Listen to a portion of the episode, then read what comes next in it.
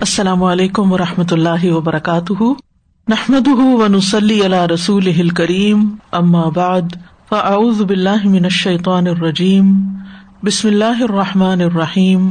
ربش رحلی صدری ویسر علی عمری وحل العقدم السانی یفق قولی۔ صورت الانعام، آیت نمبر سکسٹی تھری ارشاد باری تعالیٰ ہے۔ ينجيكم من من ظلمات البر ظلمات البر والبحر تدعونه تضرعا وخفية وخفية لئن أنجانا من هذه لنكونن لنكونن من الشاكرين کہہ دیجیے کون تمہیں خشکی اور سمندر کے اندھیروں سے نجات دیتا ہے؟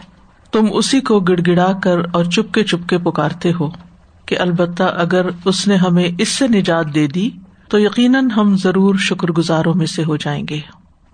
مشرقین جب مشکل میں ہوتے، کرب میں ہوتے، تکلیف میں ہوتے، انہیں کوئی مصیبت آ جاتی، تو وہ صرف اور صرف اللہ سبحان و تعالیٰ کو پکارتے تھے۔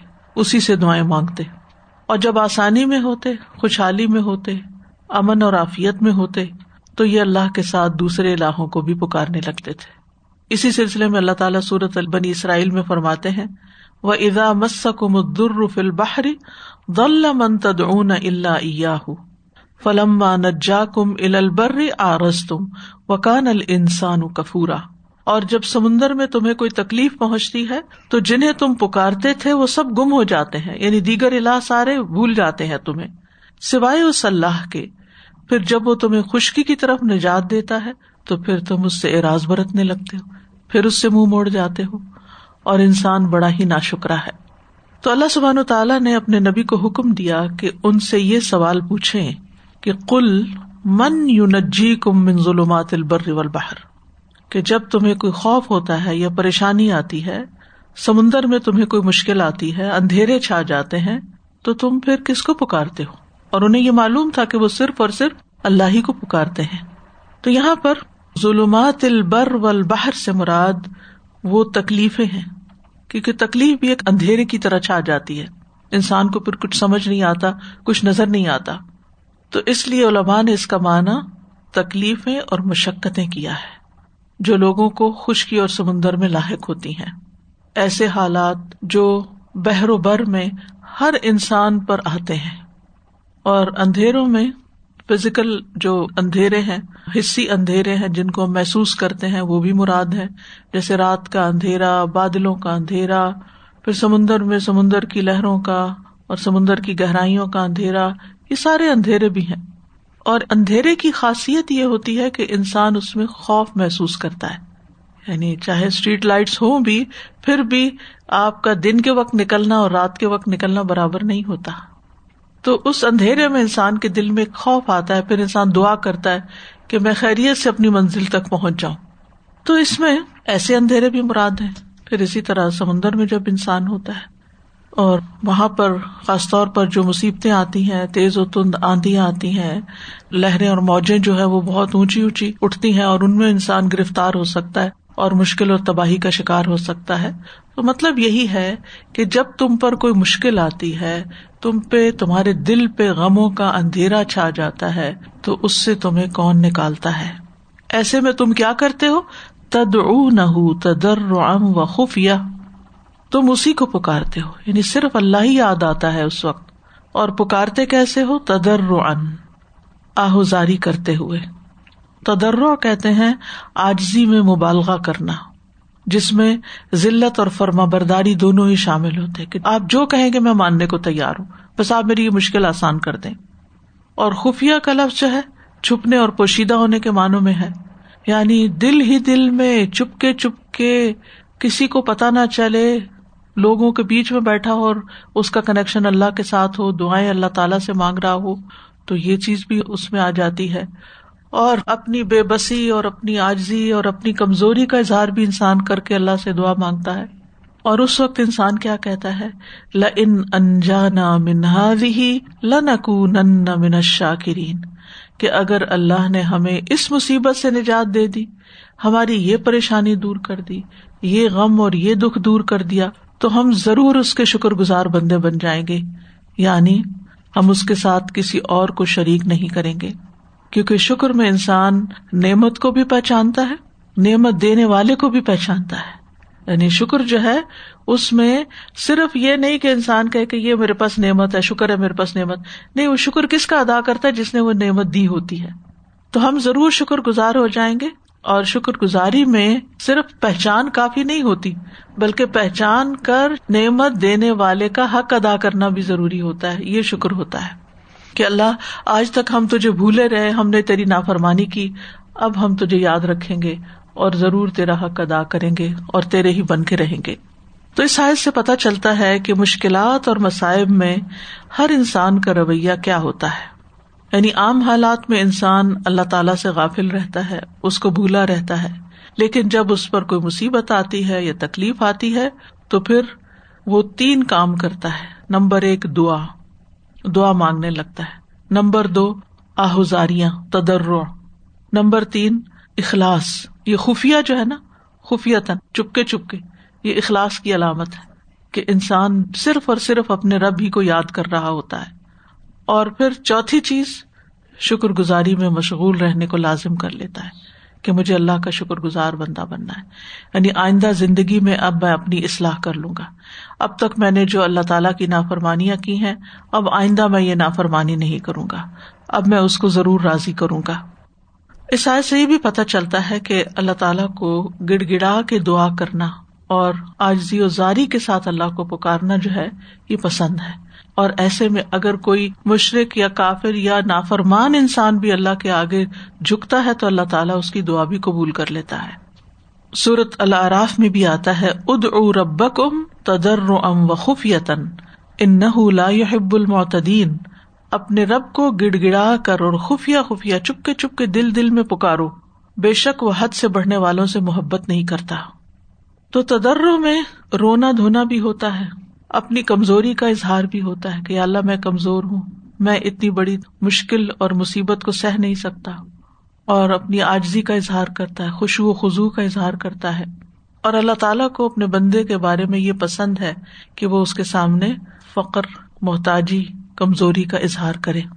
اسی طرح پوشیدہ دعا کرنا اللہ تعالیٰ کو پسند ہے، کیونکہ اس میں انسان اپنے آپ کو سب سے کاٹ کر اللہ کے زیادہ قریب کر لیتا ہے۔ جب اونچی آواز میں کوئی بات کرتا ہے تو اس کو یہ ہوتا ہے پتنی کون کون سن رہا ہے، یہ بھی سن رہا ہے، وہ بھی، اس کو بھی پتا چل جائے گا، اس کو بھی۔ لیکن جب وہ دل ہی دل میں پکارتا ہے تو دل کا رابطہ اور تعلق صرف اللہ تعالیٰ کے ساتھ ہی ہوتا ہے، تو اس میں یقیناً اخلاص ہوتا ہے پھر۔ خفیہ ہوتا ہے نا، تو کوئی ریا کاری دکھاوا ہو ہی نہیں سکتا، تو وہ دعا بھی زیادہ بہتر ہوتی ہے۔ اور یہ اللہ تعالیٰ کو پسند ہے۔ اسی سلسلے میں ہم دیکھتے ہیں کہ زکریہ علیہ السلام نے جب اپنے رب کو چپکے چپکے پکارا تھا، تو کس طرح اللہ سبحان و تعالیٰ نے ان کی دعا قبول کر لی؟ باوجود ان کے شدید بڑھاپے کے وکر رحمت رب کا ابدہ زکریہ ادنادا رب ندا ان خفیہ۔ یہ آپ کے رب کی اس رحمت کا ذکر ہے جو اس نے اپنے بندے زکریہ پر کی جب اس نے اپنے رب کو چھپی آواز سے پکارا۔ یعنی جو کسی اور کو سنائی نہیں دیتی تھی، صرف اور صرف اس کے رب کو اور پھر آگے دعا کا ذکر آتا ہے۔ اور اس سے یہ بھی پتا چلتا ہے کہ عمومی طور پر انسان کا رویہ یہ ہے کہ مشکل وقت میں آئندہ زندگی کی اصلاح کا وعدہ کرتا ہے، لیکن بہت سے لوگوں کے لیے یہ آفیت بھی ایک امتحان ہوتی ہے۔ یعنی جب دعا قبول ہو جاتی ہے، مشکل سے نکل جاتے ہیں، تو پھر واقعی وہ اپنے رب سے کیے ہوئے وعدے پورے کرتے بھی ہیں یا نہیں؟ تو یہ بھی اللہ تعالی کی طرف سے ایک امتحان ہوتا ہے۔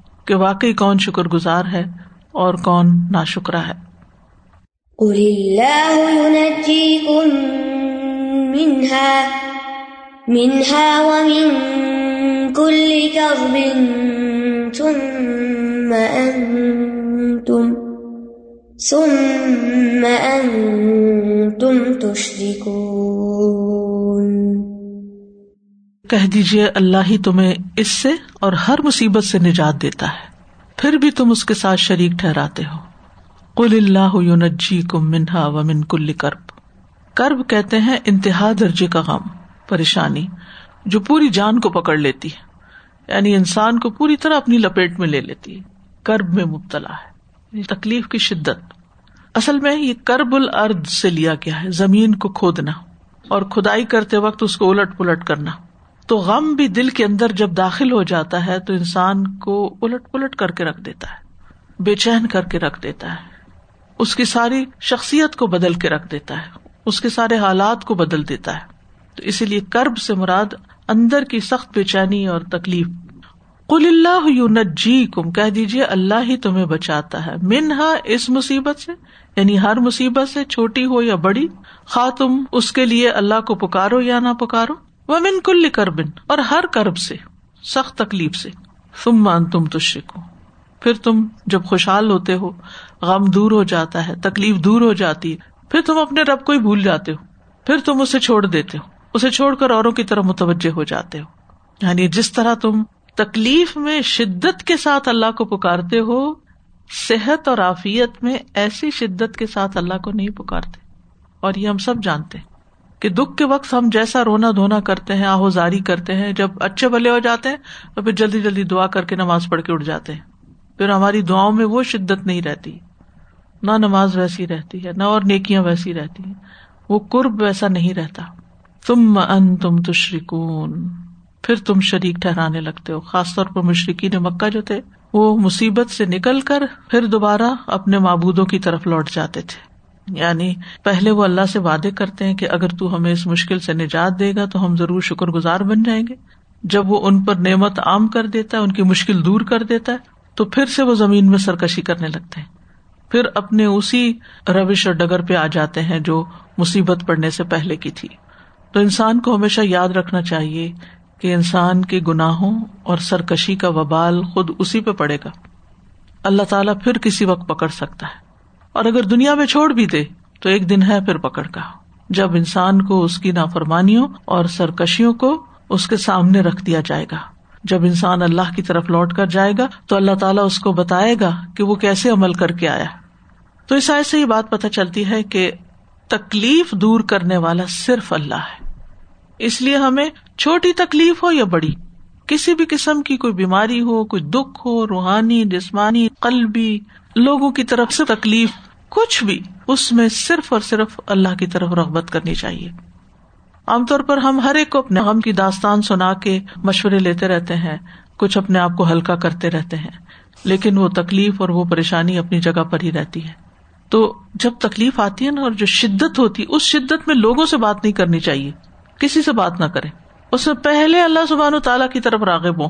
تاکہ وہ جو آپ کے اندر ایک قوت سی آئی ہوئی ہے نا اللہ کی طرف رغبت کی، وہ ضائل نہ ہو۔ یعنی اس دکھ میں، صدمے میں، اس چوٹ میں پہلے اللہ کی طرف رجوع کر کے، اللہ سے مانگ کے، اللہ کے آگے رو دھو کے، کیونکہ وہ دعا کی قبولیت کا بھی وقت انسان اللہ کے بہت قریب ہوتا ہے اور دل سے پکارتا ہے۔ پھر اس کے بعد آپ دیکھیں کہ آپ اس کو دور کرنے کے لیے کون سے اسباب اور وسائل استعمال کر سکتے ہیں، کس سے کوئی مشورہ کر سکتے ہیں، کس ڈاکٹر حکیم کے پاس جا سکتے ہیں۔ لیکن صدمے کی پہلی چوٹ پر اللہ کی طرف رجوع۔ کچھ کھو جائے، کچھ ہو جائے۔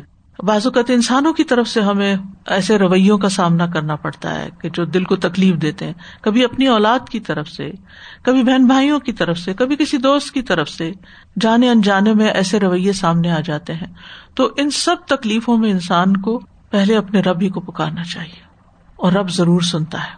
اور پھر جب مشکلات دور ہو جائیں، کیونکہ دور کرنے والا تو وہی ہے ہر مصیبت کو دور کرتا ہے، انسان کے اوپر کسی بھی قسم کی کوئی کیفیت ہو رسک کی کمی ہو، اولاد نہ ہو، بیماری ہو، قرضہ ہو کوئی بھی تکلیف ہو، ان سب میں انسان یہ یقین رکھے کہ یہی توحید خالص ہے، صرف اور صرف اللہ تعالی کی طرف رجوع کرے اور دعائیں مانگنے کے بعد پھر ہاتھ پاؤں مارے اور باقی کام کرے۔ دعا مانگنے کا حکم اللہ تعالیٰ نے دیا ہے اور قبولیت کا وعدہ بھی کیا ہے۔ ٹھیک ہے نا؟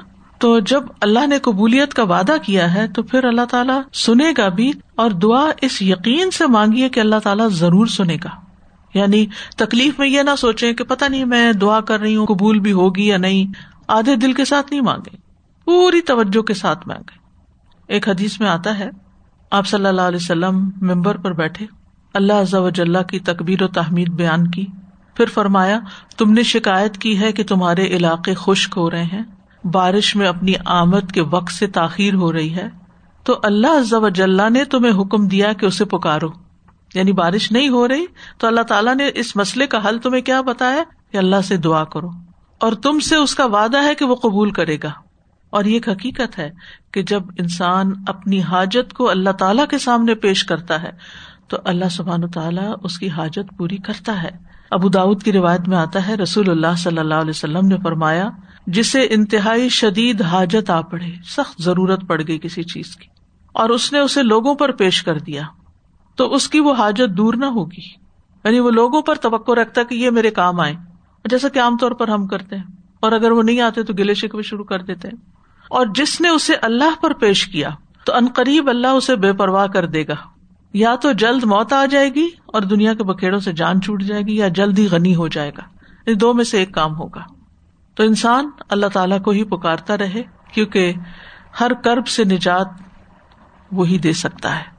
قل هو القادر على أن يبعث عليكم، على أن يبعث عليكم عذابا من فوقكم، عذابا من فوقكم أو من تحت أرجلكم أو يلبسكم شيعا ويذيق بعضكم بأس بعض انظر كيف نصرف الآيات لعلهم يفقهون کہہ دیجیے وہ اس پہ قادر ہے کہ تم پر تمہارے اوپر سے عذاب بھیجے۔ یا تمہارے پاؤں کے نیچے سے، یا وہ تمہیں گروہوں میں لڑا دے اور تمہارے باز کو باز کی لڑائی کا مزہ چکھا دے۔ دیکھو کس طرح ہم آیات کو مختلف طریقے سے پھیر پھیر کر بیان کرتے ہیں تاکہ وہ سمجھے یہاں عذاب الہی کو دور سمجھ کر اطمینان سے زندگی بسر کرنے والوں کو تمبی کی جا رہی ہے۔ یعنی اہل مکہ کی طرف اشارہ ہے اولن اور پھر تمام لوگوں کی طرف۔ وہ سمجھتے تھے کہ ہم جو بھی کر لیں، ہمیں کوئی نہیں پکڑ سکتا، کوئی عذاب نہیں آنا۔ وہ عذاب کو ایک مزاق سمجھتے تھے، اسی لیے وہ جلدی مانگتے تھے۔ اور نبی صلی اللہ علیہ وسلم کی دشمنی میں دلیر ہوئے جا رہے تھے۔ تو ان کو وارن کیا جا رہا ہے متنوع کیا جا رہا ہے کہ یہ مت سمجھو کہ اگر آج تم امن اور خوشحالی کی زندگی بسر کر رہے ہو، تو تم پر کبھی بھی اللہ کی پکڑ نہیں آ سکتی۔ وہ کبھی بھی آ سکتی ہے۔ تو اس آیت میں ہم دیکھتے ہیں کہ تین طرح کے عذابوں کا ذکر ہے۔ اوپر کا عذاب یعنی آسمانی عذاب، پاؤں کی طرف سے یعنی زمینی عذاب، اور تیسرا، فرقہ بازی۔ اور یہ تینوں قسم کے عذاب پچھلی امتوں پہ آتے رہے ہیں۔ کل آپ کہہ دیجیے نبی صلی اللہ علیہ وسلم کو خطاب ہے القادر، وہ اللہ قادر ہے۔ پوری قدرت رکھتا ہے، طاقت رکھتا ہے۔ کس بات پر؟ اللہ اس بات پر۔ علیہ کم اداب کم کہ وہ تم پر اوپر سے کوئی عذاب بھیج دے۔ او من تحت ارجلکم، یا تمہارے پاؤں کے نیچے سے۔ عذاب یہاں نکرا ہے، تنوین آ رہی ہے اس پہ۔ اہل علم کہتے ہیں کہ تنقیر للعموم تنقیر للعموم یعنی نکرا عموم بیان کرنے کے لیے یعنی عذاب کی کوئی بھی قسم۔ تو اوپر سے عذاب آنے سے مراد کیا ہے؟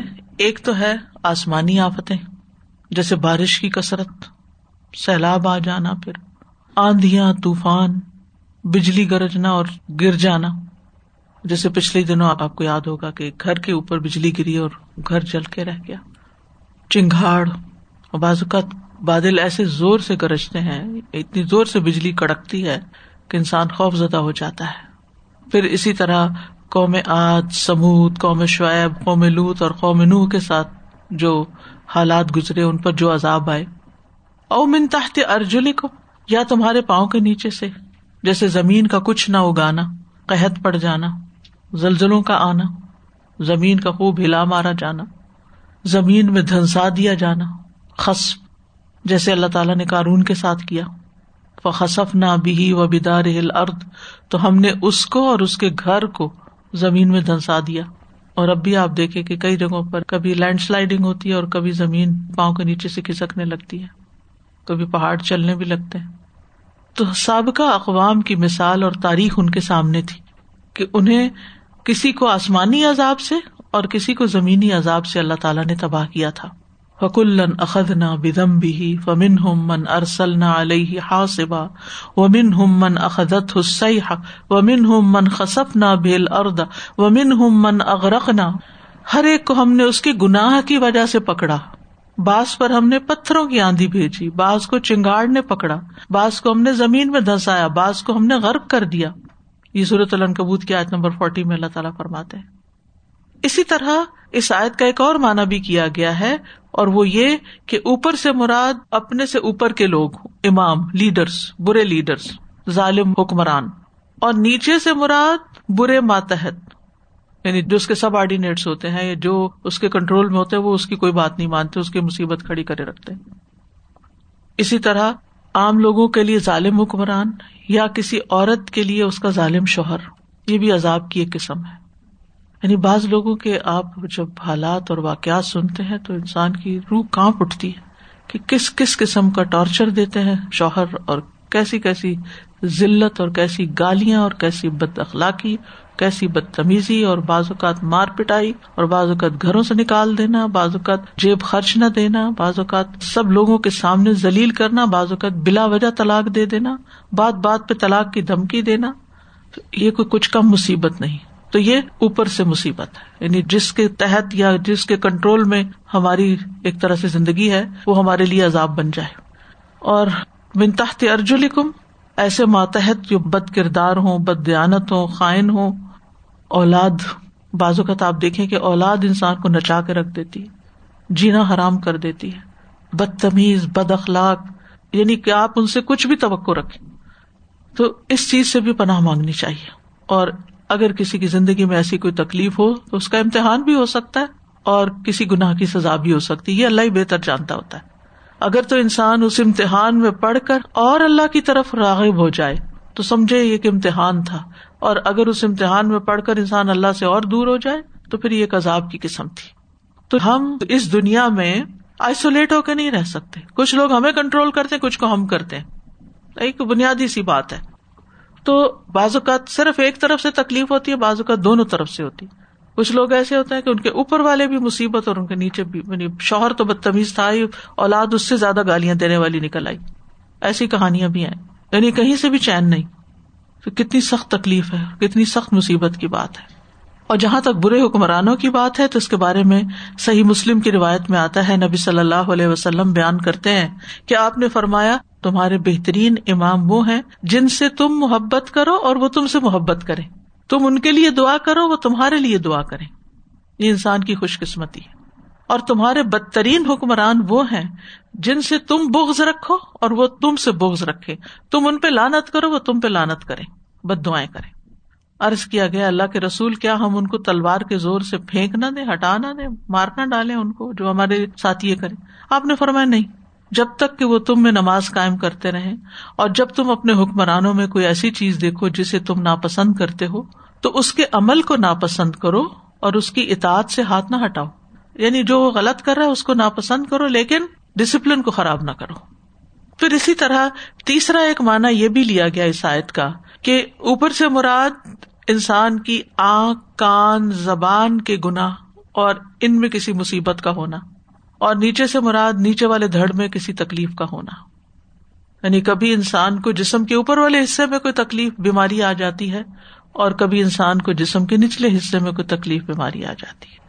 تو مفسرین کہتے ہیں عذاب بن فوق کم معاسم اول بسر اول لسان کان، آنکھ اور زبان کے گناہ ہے اور نیچے سے مراد گناہوں کی طرف چل کے جانا، گناہ کے کام کرنا ہے۔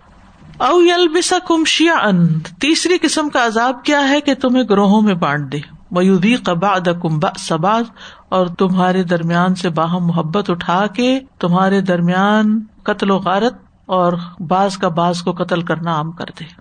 اسلام سے قبل قبائلی جنگیں ہوا کرتی تھی اور وہ اس بات کو خوب سمجھتے تھے کہ وہ نبی صلی اللہ علیہ وسلم کے آنے سے پہلے اہل مدینہ کا حال کیا تھا، کہ وہ ایک دوسرے کے ساتھ سال ہر سال سے لڑائی جھگڑے میں مصروف تھے، قتل و غارت میں۔ مکہ میں حرب فجار اور مدینہ میں حرب باس یہ دو بڑی جنگیں ہیں جو نبی صلی اللہ علیہ وسلم کی آمد سے پہلے ہوئی انہوں نے خاندانوں کے خاندان تباہ کر دیے تھے۔ آپس کی دشمنیاں اور لڑائیاں اور جھگڑے اور سینکڑوں گھرانے اجڑ گئے، بچے یتیم ہو گئے، لیکن یہ جنگیں کہیں ختم ہونے کو نہیں آ رہی تھی۔ یہ بھی عذاب کی ایک قسم تھی۔ جب یہ آیت نازل ہوئی تو نبی صلی اللہ علیہ وسلم نے ایک دعا کی۔ صحیح بخاری میں آتا ہے، حضرت جابر کہتے ہیں کہ جب یہ آیت نازل ہوئی تو رسول اللہ صلی اللہ علیہ وسلم نے فرمایا، اعوذ بوجہک یعنی جب آیت کا پہلا حصہ عذاب من فوقکم آیا۔ پھر فرمایا، او من تحت ارجلکم تو آپ نے فرمایا، اعوذ بوجہک پھر فرمایا، او یلبسکم شیعا و یذیق بعدکم باس بعض. تو آپ نے فرمایا، یہ عذاب ہلکا اور آسان ہے. یعنی آپ اپنی قوم کی تباہی نہیں دیکھنا چاہتے تھے۔ نبی صلی اللہ علیہ وسلم کی دو دعائیں قبول ہوئی جس میں آپ صلی اللہ علیہ وسلم نے درخواست کی تھی کہ میری امت کو قحط سالی سے ہلاک نہ کیا جائے۔ تو اللہ تعالیٰ نے دعا قبول کر لی۔ یعنی ساری امت بیک وقت تباہ نہ ہو جائے۔ اور اسی طرح میری امت کو غرق نہ کیا جائے۔ طوفان نو کی طرح کوئی عذاب نہ آئے۔ تو اللہ تعالیٰ نے بھی قبول کر لیا۔ تو آپ فرماتے ہیں، میں نے یہ سوال کیا کہ ان کی آپس میں جنگ نہ ہو، تو یہ بات مجھ سے روک دی گئی۔ کیا آپس میں لڑائیاں رہیں گی؟ اور یہ آپ دیکھیے کہ حیرت کی بات ہے کہ ہر دور میں اور ہر جگہ پر مسلمان اسلام کے نام پر آپس میں لڑ رہے ہوتے ہیں فرقہ واریت میں لڑ رہے ہوتے ہیں۔ اچھے بھلے دین میں ہوتے ہوئے ایک دوسرے سے لڑائی کر رہے ہوتے ہیں۔ اور یہ بہت تکلیف دہ بات ہے۔ اس سے بھی بچنے کی کوشش کرنی چاہیے۔ ایک حدیث میں آتا ہے کہ یہاں تک کہ خود ایک دوسرے کو ہلاک کریں گے اور ایک دوسرے کو قیدی بنائیں گے۔ یعنی مسلمان مسلمانوں سے لڑیں گے اور ایک دوسرے کو قیدی بھی کر لیں گے۔ انظر کئی فن صرف الآیات اللہ یفقون دیکھیے کس طرح ہم پھیر پھیر کی آیات لاتے ہیں۔ کیسے کیسے سمجھاتے ہیں؟ شاید کہ وہ سمجھ جائیں۔ لا اللہ یفقون فک سے۔ یعنی ہم اچھی طرح بات کو سمجھاتے ہیں مختلف اینگل سے، مختلف طریقے سے، تاکہ وہ سمجھ جائیں اور غور و فکر کریں اور دقیق فہم حاصل کریں۔ تو اس آیت سے جو بات ہمیں پتہ چلتی ہے، وہ یہ کہ گناہوں کے سبب آسمانی اور زمینی عذاب اترتے ہیں۔ ہم نہ مانے تو الگ بات ہے۔ جو وقتاً فوقتاً کہیں نہ کہیں کوئی ڈیزاسٹر نیچرل ڈیزاسٹر جن کو ہم کہتے ہیں، وہ بعض اوقات ہمارے ہی گناہوں کی وجہ سے ہوتے ہیں۔ حدیث میں آتا ہے، رسول اللہ صلی اللہ علیہ وسلم نے فرمایا، اے مہاجرین کے گروہ، پانچ آزمائشیں ہیں جن میں تم مبتلا ہوگے، اور میں اس بات سے اللہ کی پناہ چاہتا ہوں کہ تم ان کو پاؤ یعنی تم پہ مصیبت آئے۔ نمبر ایک، جب کسی قوم میں بدکاری عام ہو جاتی یعنی زنا عام ہو جاتا ہے، اور وہ اس کا اعلانیہ ارتقاب کرتے ہیں یعنی اوپنلی تو ان میں تعاون اور مختلف بیماریاں جو ان کے پہلو میں نہیں تھی وہ پھیل جاتی ہیں۔ جب لوگ ماپ تول میں کمی کرتے ہیں تو انہیں قحط سالیاں، سخت تکلیفیں اور بادشاہوں کے ظلم دبوچ لیتے ہیں۔ تیسری بات، جب لوگ زکوٰۃ ادا کرنے سے رک جاتے ہیں تو آسمان سے بارش کا نزول بند ہو جاتا ہے۔ اگر چوپائے نہ ہوتے تو ان پر بارش نازل نہ ہوتی۔ چوتھی بات، جب لوگ اللہ اور اس کے رسول کا عہد و پیمان توڑ دیتے ہیں تو اللہ تعالیٰ ان پر دوسری قوموں میں سے دشمن مسلط کر دیتا ہے، جو ان سے ان کے بعض اموال چھین لیتے ہیں۔ اور پانچویں چیز، جب مسلمانوں کے حکمران اللہ کی کتاب کے مطابق فیصلے نہیں کرتے اور اس کے نازل کردہ قوانین کو ترجیح نہیں دیتے تو اللہ تعالیٰ ان کو آپس میں لڑا دیتا ہے۔ پھر آپس کی جنگیں شروع ہو جاتی۔ اسی طرح آخری زمانے میں خصف مسخ اور قذف کے عذاب کی پیشن گوئی ہے نبی صلی اللہ علیہ وسلم کی۔ پتھروں کی بارش کی، زلزلوں کی کثرت کی۔ نبی صلی اللہ علیہ وسلم ایسی ساری چیزوں سے ایک مخصوص دعا میں پناہ مانگتے تھے۔ جو ہمیں صبح شام کے وقت پڑھنی چاہیے۔ حدیث میں آتا ہے کہ رسول اللہ صلی اللہ علیہ وسلم شام میں اور صبح کے وقت یہ دعائیں نہیں چھوڑتے تھے۔ کبھی آپ نے چھوڑی نہیں تھی، ہمیشہ پڑھتے تھے۔ اور وہ کیا ہے؟ اللہ انی اس الکلافیت فی دنیا ولاخرا اللہ انی اس الکلاف ولافیت فی دینی و دنیا و اہلی و مالی۔ اللہ مستر عورتی۔ اور ایک روایت میں اوراتی دونوں طرح آتا ہے۔ وہ امن رو آتی اللہ محفظنی ممبئی یدیہ و من خلفی و امینی و ان شمالی و من فوقی و اعوذ بعظمت کا ان اغتال من تحتی پھر اسی طرح اس سے ہی بات پتہ چلتی ہے کہ فرقہ واریت بھی عذاب کی ایک قسم ہے۔ آپس کے لڑائی جھگڑے اور دین والوں کے آپس میں لڑائی جھگڑے۔ نبی صلی اللہ علیہ وسلم نے فرمایا، جماعت رحمت ہے، فرقہ بندی عذاب ہے۔ آپ نے ایک مرتبہ فرمایا اے لوگو اور تین بار یہ بات دہرائی تم اپنے اوپر جماعت کو لازم کر لو اور تفریقہ سے بچو یعنی مل جل کر رہو اور اختلاف سے بچو.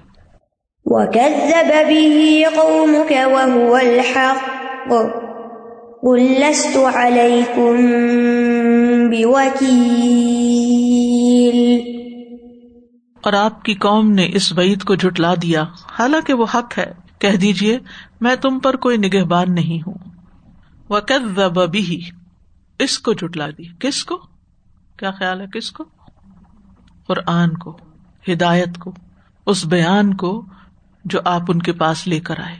قوموں کا یعنی قریش۔ اور جب قرآن کو کوئی جٹلاتا ہے تو اس کے اندر جو بھی احکامات ہیں، چاہے وہ عذاب کا وعدہ ہے، چاہے وہ آخرت کی سزا ہے، وہ سب چیزوں کو جٹلا دیتا ہے پھر انسان۔ تو باقی سب چیزیں اس کے اندر ہی آ جاتی ہیں۔ وہ الحق، حالانکہ وہ حق ہے۔ یعنی قرآن اپنے احکام میں، اپنی اخبار میں بالکل سچا ہے۔ جو کہتا ہے وہی سچ ہے، لا رہی بفی ہے۔ اور اگر قرآن کہتا ہے کہ ان پر عذاب آ کر رہے گا، تو وہ بات بھی سچ ہے۔ اگر قرآن کہتا ہے کہ آخرت آئے گی، تو یہ بات بھی سچ ہے۔ اگر قرآن کہتا ہے کہ رسول اللہ صلی اللہ علیہ وسلم برحق پیغمبر ہے تو یہ بھی سچ ہے۔ آپ کی نبوت بھی برحق ہے۔ اللہ کے سارے وعدے سچے ہیں۔ اسی لیے ہم دیکھتے ہیں کہ بدر کی جنگ میں جو قریش کے سردار مارے گئے تھے، تو آپ نے تین دن تک بدر کے مقتولین کو پڑا رہنے دیا۔ پھر آپ گئے اور ان کے پاس کھڑے ہو کر ان کو پکارا۔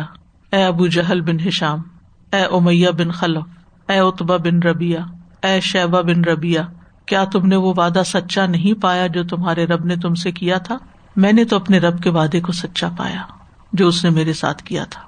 عمر رضی اللہ عنہ نے نبی صلی اللہ علیہ وسلم کی یہ بات سنی تو کہا اللہ کے رسول، یہ لوگ کیسے سنیں گے اور کہاں سے جواب دیں گے؟ جبکہ وہ تو لاشیں بن چکے۔ آپ نے فرمایا، اس ذات کی قسم جس کے ہاتھ میں میری جان ہے، تم اس بات کو جو میں ان سے کہہ رہا ہوں، ان کی نسبت زیادہ سننے والے نہیں ہو، لیکن وہ جواب دینے کی طاقت نہیں رکھتے، کچھ کہہ نہیں سکتے۔ پھر آپ نے ان کے بارے میں حکم دیا تو انہیں گسیٹ کر بدر کے کنویں میں ڈال دیا گیا کلیب میں۔ کلس تو علیہ کم بے وکیل کہہ دیجیے میں تم پر کوئی کارساز نہیں ہوں، تمہارا نگران نہیں ہوں نگبان نہیں ہوں۔ وکیل کا لفظ وکلا سے ہے۔ وکلا کا مانا ہوتا ہے اپنا معاملہ کسی کے سپرد کرنا، اس پر اعتماد کرنا۔